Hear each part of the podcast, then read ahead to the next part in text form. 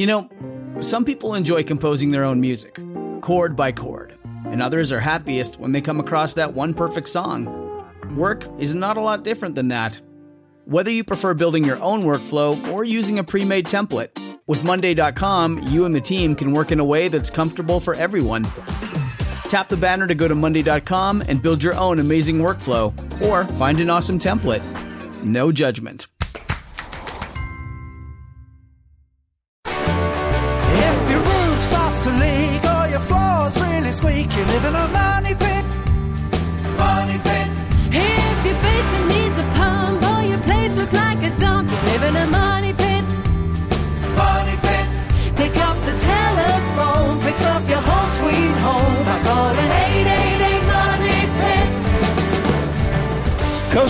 To floorboards to shingles. This is the Money Pit Home Improvement Radio Show on air and online at moneypit.com. I'm Tom Kraeutler. And I'm Leslie Segrete. Coming to you today from the beautiful New England seaside community of Barrington, Rhode Island. This is the location of the latest renovation from this old house. That's right. And this is a really charming renovated Cape Cod home that was built in 1925 with amazing views of the Narragansett Bay. And this is the first time that this old house has chosen Rhode Island and also the first time that they've chosen a house that's right on the water. So, the age of the home and the exposure to the wicked seaside weather present unique problems when renovating, and was, as with pretty much any old house, this home definitely needed a new heating and cooling system. So, we're going to talk to this old house's Richard Trethewey about the heating and plumbing redo that happened here and get some tips on the best way that perhaps you can improve your old house plumbing and heating. That's right. And besides old mechanical systems, old homes often also need a new look.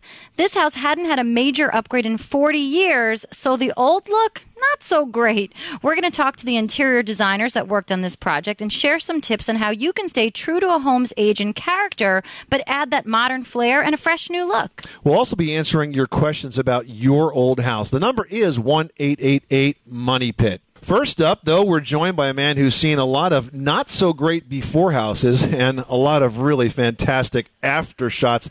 The host of This Old House, Kevin O'Connor. Now, Kevin, this is a case of a location being so great, the home buyers were willing to change a whole lot of things. Does this surprise you with this house?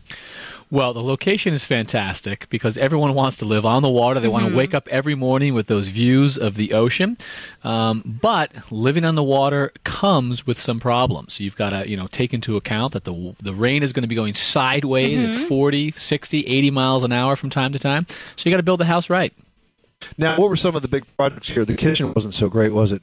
The kitchen was probably outdated by 40 years. It was narrow and small. And believe it or not, the wall that defined the kitchen actually obstructed your views of this beautiful ocean. So you could spend all this time in this house and never appreciate the fact that you're right on the water. So that came down very early in the project. And that probably greatly affected the floor plan as well. It went from a, a small modified cape um, that was kind of chopped up to what is now really a sort of luxurious, wide open floor plan. On the first floor, you can see the water from all spots. And actually, you can see the water from every room upstairs except for two um, the laundry room and the guest bathroom. Everywhere else, you're looking out at the water. Now, every construction project is filled with unexpected twists and turns, but you had a visit from a hurricane during the construction of this house. it really put Did it that the set you back a little bit, huh? Well, you know, it was a fascinating story, and only in television was it a fortuitous event. That's right. we were happy Irene Right. barreled up the coast because we were talking about how do you build a house on the water and what goes with you know that sort of exposure. On cue, you had a On hurricane. cue, here comes Irene, and it's category two, then it's category three. Um, and at the last minute before we left on, I think, a Wednesday afternoon for production, it ended up rolling in that weekend. Uh, I remember Andy Tiplady, our general contractor, and his guys, and I was helping. We were pulling a tarp down over the entire house because it was wide open. Right. The entire side of the house was gone, and the wind was going to come piling through here.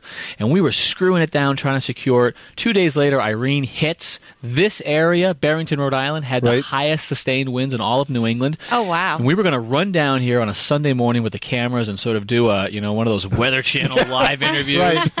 only to find out it was too dangerous. We couldn't get in the area. Um, and we came down a day later. There were trees down, power was out for five or six days. But wisely, Andy actually took the tarps off at the last second and let the wind and rain go Just right through right the through. house. That was smart. It was smart. Yeah, because the pressurization issue when you have a hurricane like that is really important.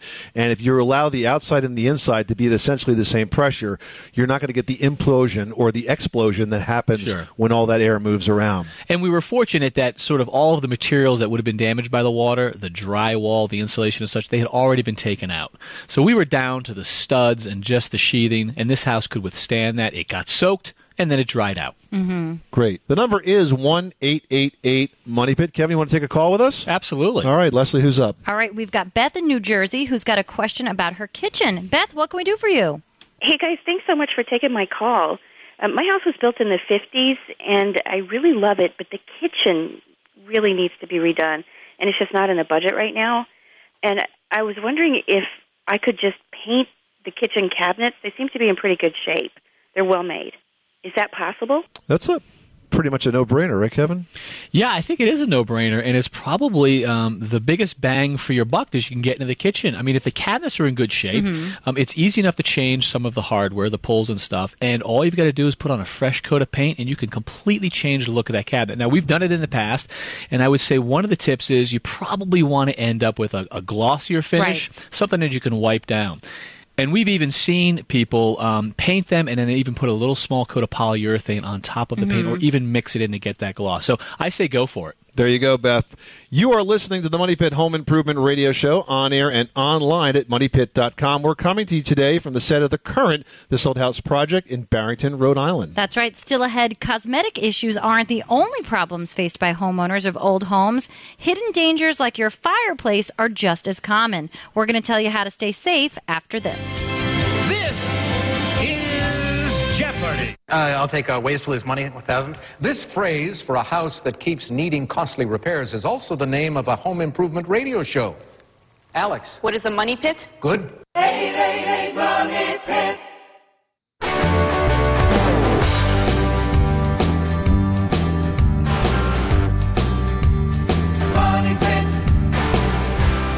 The Money Pit is brought to you by Santa Fe, makers of the world's most energy efficient basement and crawl space dehumidifier. Santa Fe offers a complete line of high capacity, Energy Star rated dehumidifiers specifically designed to effectively operate in the cooler temperatures of crawl spaces and basements. Visit dehumidifier.solutions.com to learn more.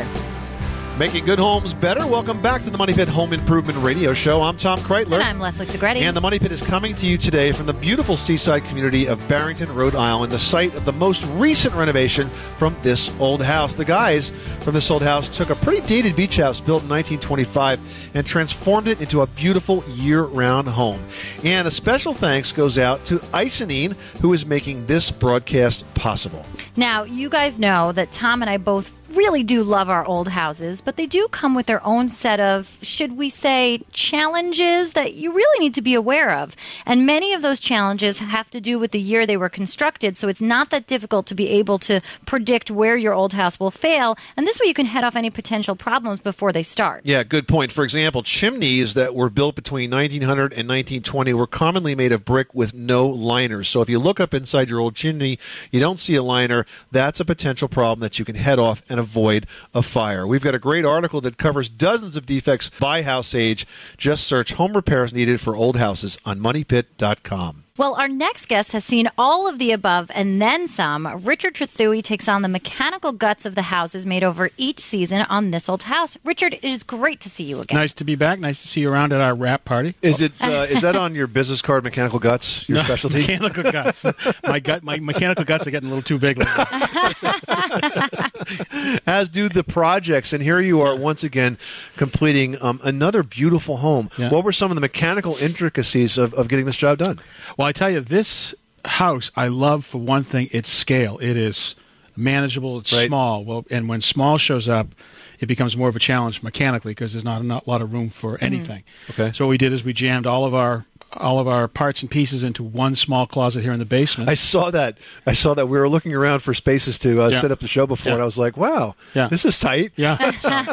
so uh, at least they gave us a place. A lot of times people forget that they even need mechanicals, and they'll build their dream house. So Right. uh, we'll take what we can get. You know? Yep, absolutely. So in this one, we uh, we did uh, a, a high efficiency boiler, but we also did solar, which was pretty cool. Hmm. You know, we're right here on the ocean, and there's no trees between us and the sun, and so we did solar, both to make hot water, Mhm. but also solar to make electricity. So it's pretty fun.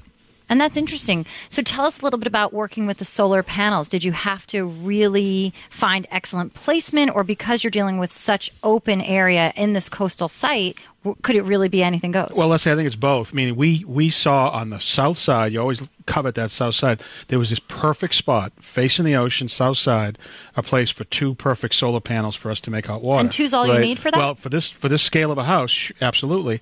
And then what we did is on the on the east and the west side, we did two small PV panels to make electricity with two separate systems. So as the sun comes up, we make electricity. As the sun tracks up and over the other side, oh great, we make it with the other, Yeah. and we we combine and make keep that meter spinning backwards whenever possible. Let me ask, Let me ask you about the size of those panels, Richard. Are there different sort of efficiencies where certain panels will deliver more BTUs than others Yep. based on their size and how they're built? Yeah, there is a national rating uh, organization, uh, uh, SRCC, Solar Rating uh, Council. Okay. And because you look up at these panels, they all look the same. You know, Right. four by eight or four by six or four by ten, but there are indeed performance numbers. And so as solar starts to really get its renaissance, and as soon as we saw four dollar oil uh, for home heating oil, Right. which we're now at, that's when all the numbers start to make sense again for Americans with solar using solar to Mhm. make hot water. Now, for this job, because you're working with solar, you kind of brought in a renewable energy expert, but the the name escapes me. It was Ross. His name is Ross uh, Trethewey. I couldn't find a good expert, so I actually made one. Uh, and you had the foresight to imagine that years down one. the road you would need one. Now, Ross is a uh, mechanical engineer with his master's in mechanical engineering, and so uh, Look at that his, proud daddy. His expertise is solar renewable, and so uh, we had the story where there's a great little island in the center of Newport Harbor that has been using photovoltaics for years and years and years, and is self-contained. So he did, he hosted the scene. Huh? And, and it's completely off the grid system. Yeah. And, so And now I have lost to worry. your job, right, now I have to worry now that he's going to poison me and try to take this job. Yeah, we want the younger, cuter both my, one. Both my boys want that job. Now, talk to us a little bit about the hydronic system used in the house. I mean, uh, Leslie and I both own older houses. I love my hydronic heat. There's Mhm. nothing better than the warm, moist Yeah. heat Mhm. that comes Yeah. off of that. What was involved in, in getting that set up correctly in this house? Well, most people have no idea what hydronic means. Is it hydroponic? Is it hydraulic? and really, hydronic is nothing more than we're heating water. And Right. we're going to use water to do everything. So we have an interesting high efficiency gas fired condensing boiler in the mechanical room. This gas fired uh, uh, condensing boiler heats water efficiently. We use it to do three things.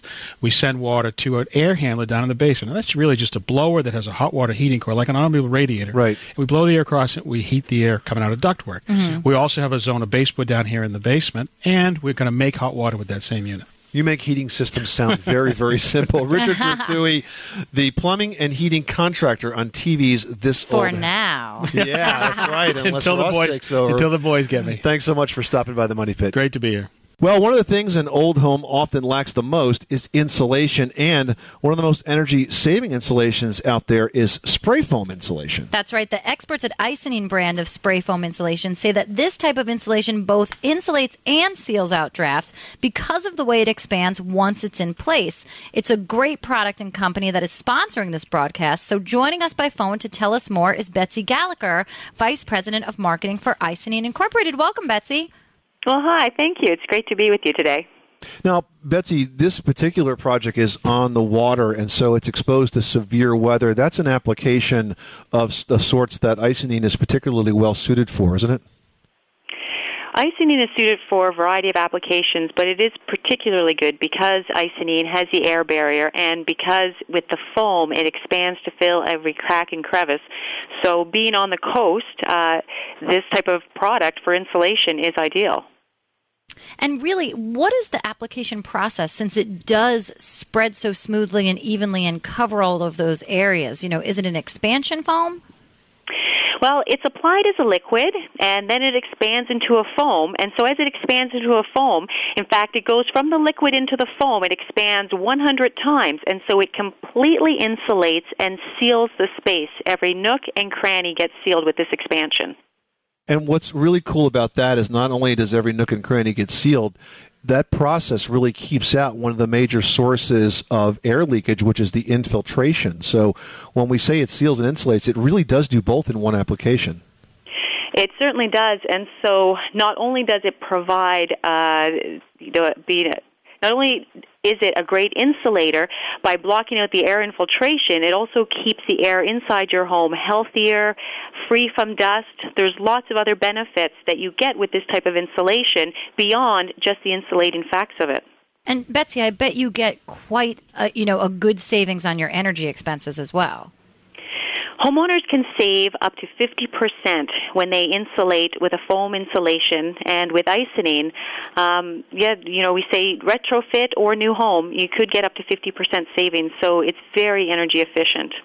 We're talking to Betsy Gallagher. She is with the Icynene Corporation. And uh, Betsy, you actually have been involved in, in, in, a number of this old house projects. We talked with you uh, recently about the Bedford House, which is uh, a very, very old house that uh, Icynene was used in. So Icynene really can apply to brand new houses as well as uh, existing houses, correct? It absolutely can. In fact, we've been working with this old house for over 15 years. And so retrofit has been an important part of our business, particularly older homes that have very little insulation, because this type of product can be poured into the walls, used in the attics um, to increase the insulation value of it. And in particular, with new homes where you can seal the whole envelope of a new home, you get the maximum benefits that you can from uh, this type of insulation. As an owner of an older home myself, you know, would the best step for me or anyone listening who does have an older home that needs more insulation be to, you know, contact a local Icynene dealer? Will they advise me on what type and where and what best could, you know, shape up my home? Absolutely. Um, our licensed Icynene dealers are all thoroughly trained in building science, so they understand um, the whole house system. They understand older homes and new homes. So, homeowners, uh, yourself, Leslie, you can go to our website where we have a section specifically dedicated to homeowners, learn more about it, and uh, right online find a dealer that's near you that would happily come to your home um, and provide a free quote um, on what work they could do to improve the quality of the insulation and the comfort of your home. We've been talking to Betsy Gallagher, the Vice President of Marketing for Icynene. So, Betsy, I think uh, it's fair to say that you can really stay warm with Icynene, correct? You absolutely can. It's a wonderful insulating material to keep you warm, and in the warm places, it will keep the warm out and keep the cool in. So it's great in all climates. And that's why all this month we've been running this, or I should say all last month, we've been running this very fun Staying Warm with Icynene contest. And you've got a lucky winner to announce in just a little while, don't you? Yes, I do. All right. Well, we're going to uh, get back with you at the end of the show, and we're going to find out who's the big winner of the Stay Warm with Icynene contest. Is going to pick up a $500 gift card that they can use towards the purchase of a great energy-saving improvement like the installation of Icynene insulation. All right, Betsy. Thanks so much for stopping by the Money Pit.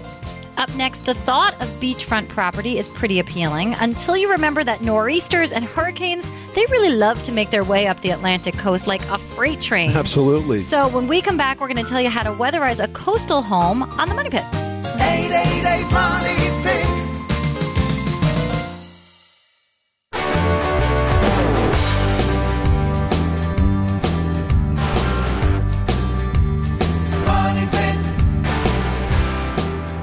The Money Pit is brought to you by Quicken Loans. Call Quicken Loans today at 888-450-0024 or go to quickenloans.com to receive your free home loan review.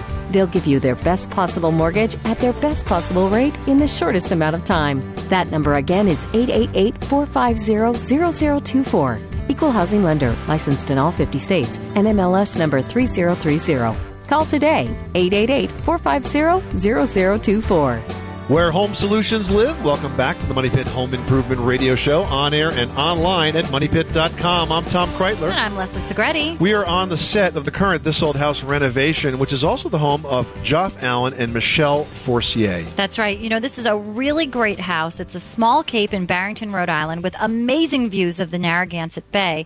And this is the first time that this old house chose property on the open water. I mean, just saying beachfront property is, you know, probably making you salivate right now, but it does require extra thought and a lot of extra planning. And you need to make sure that you follow the many, many laws and regulations that are established to protect our natural resources. Our next guest worked closely with the team to do just that. We welcome to the program Grover Fugate from the Coastal Resource Management Council. Hey, Grover. Hi, how you doing? Now, you are a busy guy here along the seashore, aren't you? Yes, uh, we regulate the entire shoreline of Yeah. the state. hmm And that's a real important job. And I think without that regulation, you'd probably have a lot of uh, builders and homeowners taking liberties that perhaps that uh, wouldn't uh, benefit the environment as well, huh? That is typically the case, yes. Okay. And I'm sure you've had, you know, in the past, homeowners, well, before there were so many regulations, I'm sure there were homeowners that took liberties that now are sitting in an example where you can't do those things today. Do you find that a challenge? You get a lot of homeowners being like, but they have it.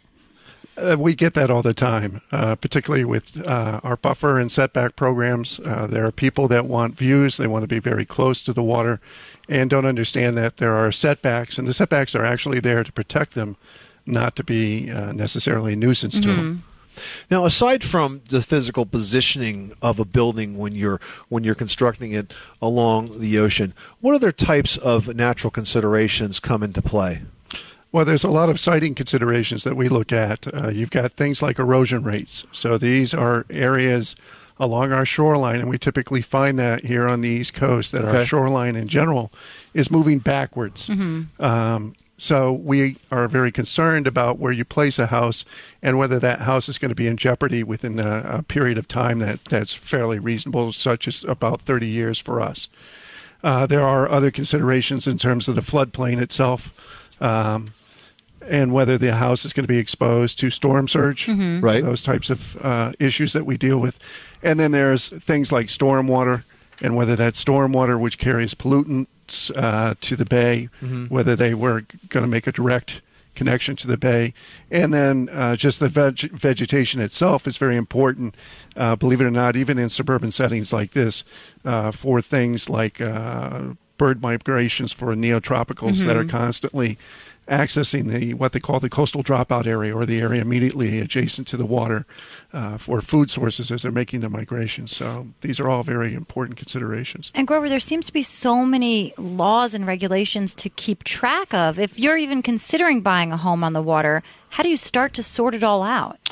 Well, a lot of the homeowners uh, usually start out with a consultant or a design professional that uh, is usually familiar with the regulations, Mhm. uh, and uh, it starts usually at that that point. There are obviously, as you said, a lot of uh, state and local regulations to keep track of, and so uh, it's it's a very um, it is a very uh, difficult process unless you hire a design professional. Well, and that's why you're here working with the team at this old house. Grover Fugate from the Coastal Resources Management Council. Great job. Thanks so much for being a part of our program. Thank you. Up next, one of the most important and potentially dangerous areas to consider with an older home is the electrical system. Now, this home got a much needed update of that system, which we're going to talk about in just a bit. And later, if you plan it correctly, your natural landscape can contribute nicely to your total landscape. We're going to hear from the designer who worked on the outside of this house and how to do just that next.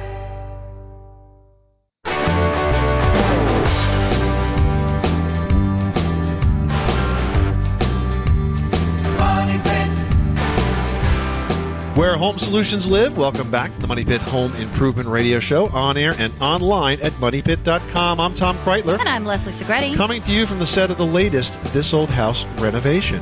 That's right, and this one is in Barrington, Rhode Island, and it's a beauty. They took a little beachside house and transformed it into a gorgeous year round home. And today's broadcast is presented by Icynene. Icynene makes spray foam insulation that starts off as a liquid and then expands into cracks and crevices to cut down on air leaks, making homes much more energy efficient. And we've got an announcement coming at the end of the program. We're going to announce the winner of the Stay Warm with Icynene giveaway that they've been running with us all month. The winner gets a $500 Visa gift card, which they could use towards Icynene insulation. So stay tuned for that and visit icynene.com for more information on that product. All right, this house was built in 1925, and then pretty much nothing had been updated since 1970. And I can't even think about the design issues without my head spinning. but before you even think about that, you've got to bring the electricity up to code. And once that was done, a layout for all of the lighting was set by Evelyn Audette, the lighting designer. Evelyn, why was the right lighting so important here? the right lighting is always important, but in this particular house, with all the windows and the beautiful daylighting that they have coming off the bay, uh, it was really important that at night, when the electrical lighting came into play, that we had um, as great as the lighting plan as uh, Mother Nature gives us during the day. Now, sustainability is, is always important. There's been a lot in the news about uh, changes in the lighting industry with the phase out of the incandescent bulbs and so on. What's your take on uh, lighting as a sustainable topic? Are there ways to give us very sustainable lighting without giving up quality of light? There were some early concerns about, for example, the quality of light coming off a CFL. Uh, yes, there is a lot of ways. There are a lot of ways to address the lighting um, and being green and sustainable. And the incandescent light bulb is changing as we know it, but it's changing. So we have energy efficient. Um, incandescent lamps that are available now. Okay. Um, we have halogen lamps that are uh, energy efficient, and they're available now. And of course, with the LEDs, the light from the LEDs has come a long way over the past Mhm. few years. So we, as lighting designers, are comfortable now to specify it. And the compact fluorescents used in the proper location for the proper task at hand are still a great source of light. So the type of lighting is really important that you match it with a particular task. So you may use CFL in one area, you might use LED in another, and if you match it, you really can get a nice complement of, of functional illumination. Absolutely. Using uh, different kinds of lamps, so we're different, using the different sources creates an interesting lighting plan, and we use layers of light to create that, and always choosing the source first. What lamp do we want to use to create the light, and then what it should be housed in comes in later. So, what was your plan of attack here in this coastal home? How did you go about achieving that desired look? Well, this home was interesting. It's a coastal home, and the homeowners have a great sense of style, and it's a little bit of an Asian flair to their decorating. So it wasn't going to be, you know, the, the traditional blue and white beach house that we think about here in New Mhm. England. So that made it fun. And I also know that they had some art pieces that we wanted to accent. Okay.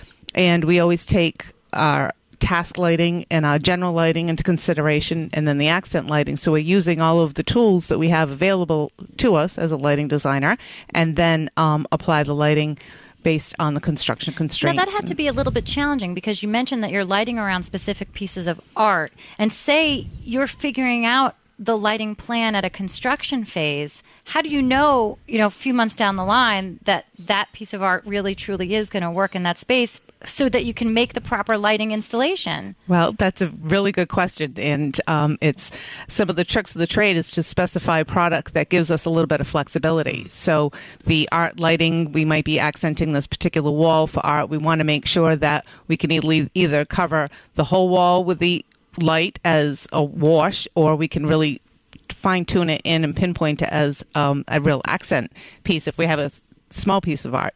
Evelyn Audette, the lighting designer on the Barrington project at this old house. Thank you so much for telling us about what you do. I think it's a fascinating topic, and I think it's one that's often, too often, overlooked, Mhm. but that is really critical to uh, being in a space that is, really makes you comfortable and really works for you in so many ways. Yes, thank you. Very important. Now that you've got the electricity issues under control, you can actually start to think about the design issues that a 1970s decor, of course, presents. That's right. We're joined now by the woman brave enough to take that on, designer Lisa Newman Paratore. Lisa, let me guess, lots of dark and dreary, perhaps, when you first saw it? Actually, by the time I got pulled into the project, it was down to studs. So I Yeah. really didn't see the before so much, which maybe sounds like it was a good thing. yeah, p- perhaps. So, how did you bring that, uh, Uh, what, you, what they had to start with, kind of into this century? What's the process? To take us through it. Well, the homeowner's belongings were all in storage. So all I had was the disc that they had created before they put it into storage for insurance. Oh, man, so you didn't even see it, like physically? You I just didn't see at anything. I had no measurements, no dimensions, anything. Talk about And working photographs represent color so well.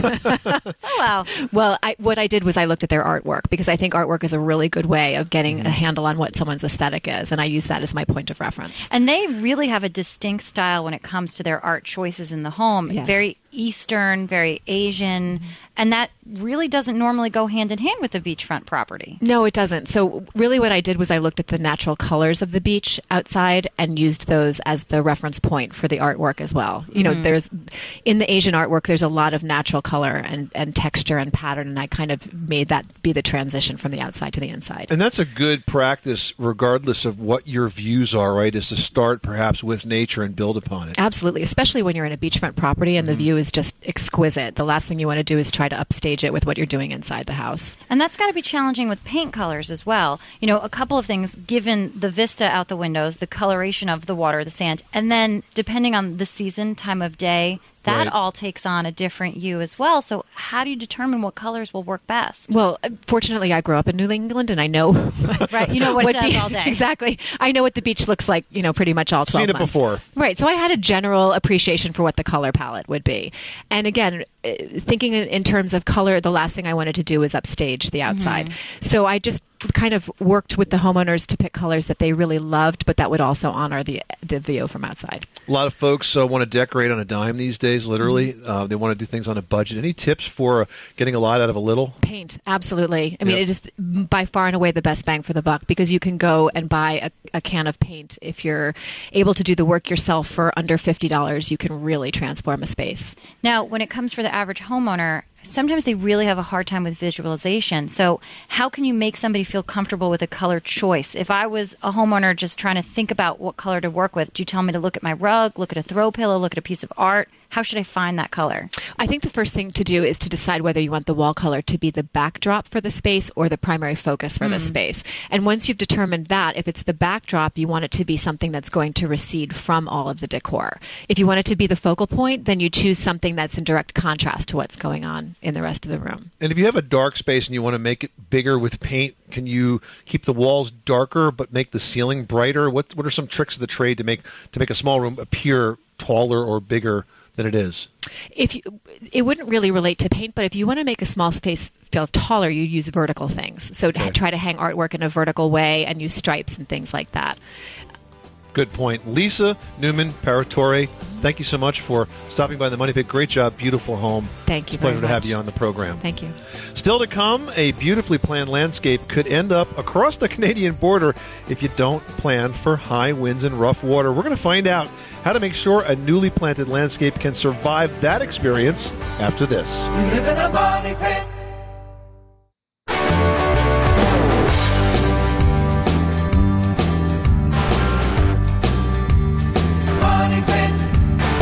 Where home solutions live, welcome back to the Money Pit Home Improvement Radio Show, where we make good homes better. I'm Tom Kraeutler. And I'm Leslie Segrete. We're getting a special treat today. Leslie and I are on the set of the latest This Old House renovation in Barrington, Rhode Island. That's right, we are right on the water at a gorgeous Cape Cod home that has been completely renovated. And you know, being on the water, there are lots of special considerations that have to be taken, including the landscaping. The landscape designer is joining us right now, Kate Venturini from the University of Rhode Island. So, Kate, how challenging was this project? It was challenging, rewarding. Yeah. yeah. Also. Right. So, how did you start the process of designing a landscape for a house that is on the water that's subjected to such severe impacts from weather? First thing is met with the client, Yeah. knowing what I know already about plants that survive in coastal areas. Right. Um, I met with the client, talked to them about what they'd like to see, and then sat in a room by myself and thought about how I could make it beautiful for them. Now that's got to be hard because I mean we really are right on the water. So Mhm. you're dealing with you know salt water, moisture, lots of different environmental conditions. Plus, who knows what the soil is? Say you've got a client that's got a very specific look in mind. Is there always a plant that will match the correct location, or do you just have to get creative? There's always a plant. The, the great thing about what I do is that I work with native plants. So Right. native plants are those that are acclimated to our climate. And so they tolerate a range of environmental conditions. And so looking to natives first, because this is a very harsh uh, site, that solved the problem. And there are a lot of beautiful native plants. So we put in inkberry outside, um, some summer sweet, which people are familiar with, um, some perennials. So Mhm. I did have options. And, that's, a really good point that when you are designing your landscape, whether it's a coastal community or whether it's the, the middle of the Midwest, wherever it is, if you start native first, you're always going to be guaranteed a, a high rate of success, correct? Correct. And you're providing habitat for wildlife, Mhm. which is a goal of mine always. Um, and coastal areas, especially, are um, very Very sensitive. Yes, Yeah. Mhm. sensitive and, and rich. Now, many homeowners that call into our show or are listening now might not have the opportunity to call someone like yourself to help them with the plan. What would be their best plan of attack? I would suggest um, becoming familiar with plants that are native in your region. Mhm. Um, and there are resources online. In Rhode Island specifically, um, we have a Rhode Island Coastal Plant Guide, which Okay. is um, specifically geared towards plants that survive in coastal conditions. And so we always point people to that. But there are um, groups of ecological landscape professionals and um, organic certified professionals. So the internet is, is an amazing resource. Oh, and you know, when you said organic, that brought up another point. We're so close to the water. What do you feed all of the plants? I mean, obviously, you sound like the type of person that avoids pesticides and any kind of chemicals. So, how do you know? I mean, we're so close, something's going to get in there. How do you avoid that? What do you choose? It's a great question. I um, to the to the native point. Native plants, if they're put in the right place, they don't require additional inputs. So you don't need to give them extra water or fertilizer. They'll do okay because they're used to growing here. Uh, or wherever you are. Mm-hmm. Mhm. So um, that's a great place to start. And the other unique thing we did out here is we um, specified, I specified fescue instead of Kentucky And that's a type of grass, right? The lawn, yep. And so um, that is a low maintenance, low input grass species. Kate Venturini, landscaping designer for this Barrington This Old House project. Thanks so much for stopping by the Money Pit. Thank you. Now we have just one more piece of business to take care of. Betsy Gallagher is back from Icynene, and she's here to announce the winner of the $500 Stay Warm with Icynene giveaway. So, Betsy, who's the lucky winner? Congratulations to Patty. She's a single mom of two who reads the Money Pit newsletter regularly and even keeps all the back issues to refer to. Thanks, Patty. Your $500 gift card is on the way, courtesy of Icynene Spray Foam Insulation. I hope you and your family will enjoy the comfort that Icynene will bring to your home. All right, fantastic. Congratulations. You've been listening to the Money Pit Home Improvement Radio Show from the set of This Old House. Be sure to check local PBS listings for This Old House and Ask This Old House. The show continues online. I'm Tom Kraeutler. And I'm Leslie Segrete. Remember, you can do it yourself. But you don't have to do it alone. You live in a money pit.